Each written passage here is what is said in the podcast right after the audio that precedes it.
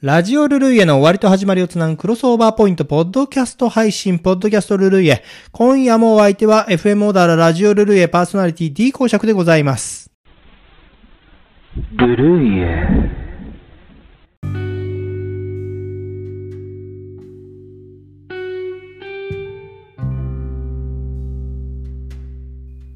先日5月8日放送のラジオルルイへお聞きくださいました皆様お聞きくださいましてありがとうございました。オープニングトークは母の日にまつわる話でございましたね。えー5月の第2日曜日が母の日だったわけですね。すなわちお母さんの日になります。日頃母親に苦労ばかりかけてる子供たちもこの日ばかりはね、親孝行の真似事を恥ずかしげなく堂々とやってもらって、えー結構なんであります。えー1908年、メソジスト教会信者のアンナ・ジャービスという少女が、母の命日に白いカーネーションを霊前に手向け、共有に分けたというのが始まりと言われております。その後1914年、ウィルソン大統領、これは28代合衆国大統領トーマス・ウィルソン大統領でありますけれども、その提唱で、アメリカ議会の決議を得て5月の第2日曜日を母の日と定め、お母さんの徳を称えることとなったわけですね。えこのお母さんという言葉。まあ今でこそすっかり標準語になっておりますけれども、この言葉の成立は明治30年頃と案外新しいです。えー新しい言葉なんですね。えーその頃文部省で作られた小学校国語の教科書で、えー初めてお目見えする言葉。当時、東京の町では士族階級の子供は母親のことをおかか様と言っておりまして、町人階級の子供はおっかさん。ね、東京大おっかさんのおっかさんです。と呼んでいたわけです。まあ、その中間をとってお母さんという言葉が作られたっていうんですが、まあ、馴染みの薄い東京の市民にとってはこれ不評でね、その教科書の、えーことをお母さん特本なんていうね、あだ名で呼んでいたっていうことですからね。まあ、ちなみにこのお母さん、これの元となったおかか様、おっかさん、これも元来はお方様から来たものです。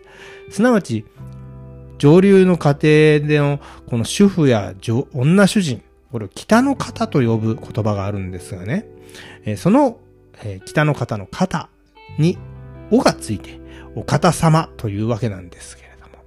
まあそういうわけでね、ただ皆さんが、こう、まあ皆さんじゃないね、も私も使ってますけど、お母さん、ね、お母さん、なんていう言葉を使ってると思いますけれどもね、そういった言葉にもちゃんとこの源流があるというか、その元があるっていうのが非常に面白いですよね。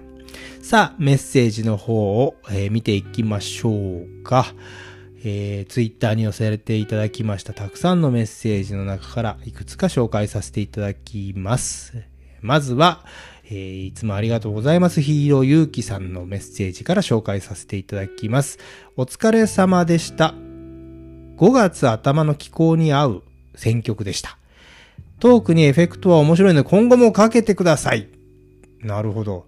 あのね、ちょっとトークにエフェクトが、えーかかっておりましたけれども、この辺はあのディレクターの遊び心でございましてね、えーたまにこういうことを、えーちょいちょい入れてくることがありますので、お聞き逃しなくて、そういうのを期待して聞くもんかどうかわかりませんけどね。えーオープニングトークは母の日でしたが、ポッドキャストではこれを掘り下げて次へとつなげていただけるのでしょうか楽しみです。ということで、今日は墓前にカーネーションをお供えしましたということで、ヒーローゆきさん、ああ、偉いですね。もうそういう気持ち忘れないようにね、ずっとしていきたい。私もね、母を早く亡くしてますからね。あのー私の場合はね、あの母親バラが好きだったんで、カーネーションでなくバラをお供えすることが多いんですけども、あのーカーネーションをね、えー霊前に、えーお供えするとき、ですね、これは白いカーネーションという決まりというか、ことなんですね。あの、それはもともとのそのアンナ・ジャービスさん、ね、そういうあの女の子が母の命日に白いカーネーションを霊前に手向けたということから始まってますので、亡くなった方には白、そして生きてるお母さんには 生きてる、え、あの、ご存命の方には赤いカーネーションを、えー、あげようというね、そういう形なんでございます。さあ、次のメッセージ。コムアット静岡市民さん、えー、コムアット静岡市民さんもいつもね、あれ、あの、聞いてくれて、ありがとうございます。晩ご飯の支度しながら、ポッドキャスト聞きながら、ラジオも再生しながら待機。汗って感じなのか、えー、あの、アスキアと書いてありますけどね。うんうんうん。いろいろしながら、あの、待機していただいて、ポッドキャストが先週のちょっと長かったんでしょうかね。あの、ギリギリになっちゃったのかなと思います。すいません。なんかもうできるだけね、10分以内にまとめようと思ってるんですけど、この間のは15分ぐらいありましたよね。ごめんなさい。えー、晩ご飯、え、何を食べられたんでしょうか。またね、ポッドキャスト聞きながらラジオを再生しながら、もう同時進行とはもう耳が忙しいですよね。ごめんなさい、本当にね。えー、またね、来週もぜひ、ポッドキャストからね、聞いてくれてるいつもありがとうございます。ポッドキャストも聞いてくれるのすごい嬉しいです。さあ、次は、えー、今日はやたらとエコーがかかってるような感じがしますね。というのは、州浜松町95話さん。へへ。実はそうなんですね。あの、この私たちのこのラジオルルイエというのはもう目いっぱいにリバーブをかけておりまして。こんなね、リバーブかけてるラジオ番組ないですよ。世界中探してあってなかなか。一応この、何？深海の雰囲気。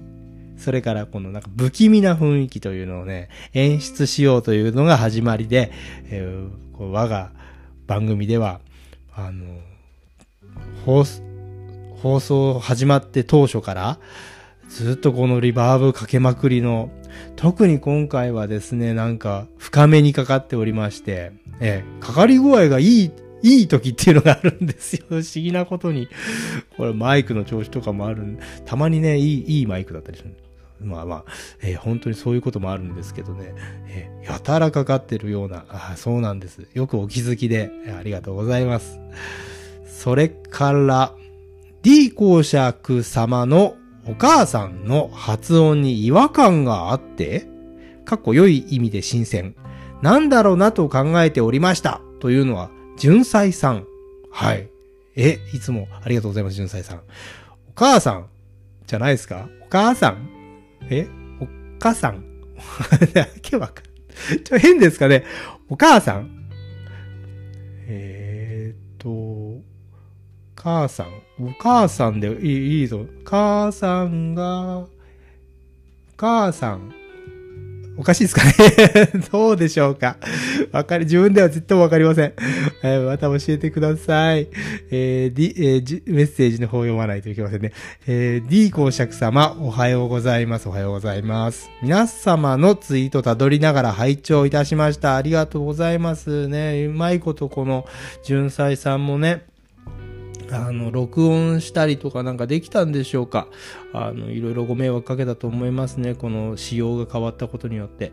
えー、皆様のツイートたどりながら拝聴いたしました。GS と異なりソフトロックは歌詞がロックしてる気がしました。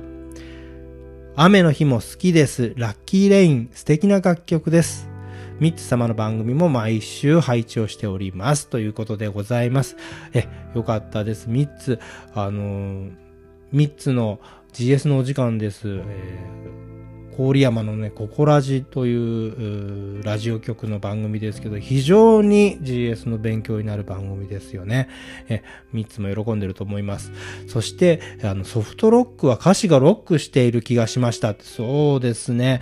あの、なんと言うんですかね、このソフトロックのくすぐったさみたいなのに、やっぱりこのロックな歌詞が、なんつうのか、ちょっと不、不良が、不良というかもうちょっとまあ、こうなんつうのかな。市長で無責任な、なんかこのナンパな歌詞が、実はソフトロックにバチってハマるんですよね。そのくすぐったい気持ち、なんか甘酸っぱいような気持ちにさせられる。それがソフトロックのね、魅力で思います。でね、僕はね、この雨にソフトロックがすごい合うと思うんですよね。まあそんなわけで今回ラッキーレイン最後に聞いていただいたわけですけどね。ありがとうございます。メッセージ皆さんね。そんなわけで今後の D 公職のポッドキャスティングにご期待いただけたらと思います。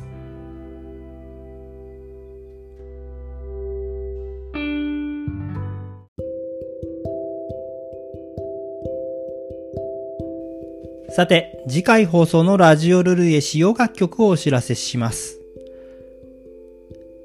ザ・バンドックス、ラ・ラ・ラ、木の実七、同じくラ・ラ・ラ、ザ・カーナビーツ、お前に夢中さ、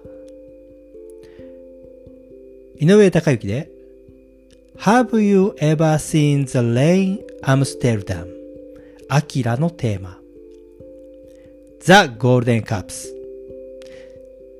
Give me little sign 同じく The Golden Cups で Strange Blue オックスで Don't Play That Songs の7曲を紹介します。以上の楽曲に興味のある方はぜひラジオルルイへの放送をお聴きください。放送は2022年5月15日、日曜日21時放送です。再放送は2022年5月16日月曜日夜24時。小田原にお住まいの方は FM オーダーラ 87.9MHz でラジオからお聞きいただけます。また FM オーダーラはインターネットのサイマル放送で聞くことができます。お手持ちのパーソナルコンピューターかスマートフォンで FM オーダーラ公式ホームページにアクセスしてブラウザ上からお聞きいただくか、サイマル放送が聞ける専用アプリ、レディモをダウンロードしてお聞きください。FM オーダーラの公式ホームページからもアプリがダウンロードできるページにリンクが貼ってございますのでご利用ください。また、ツイッターを利用されている方は、ぜひハッシュタグ、ルルイエ、ハッシュタグにひらがなでルルイエと書いてつぶやいてみてください。そんなわけで今夜も D 公爵のポッドキャストルルイヤーという間にお別れの時間。皆さん週末の夜は FM オダーラでお会いしましょうね。僕の人生がついてる限り配信し続けたいと思います。それでは皆様、来世でもよろしく。じゃあおー。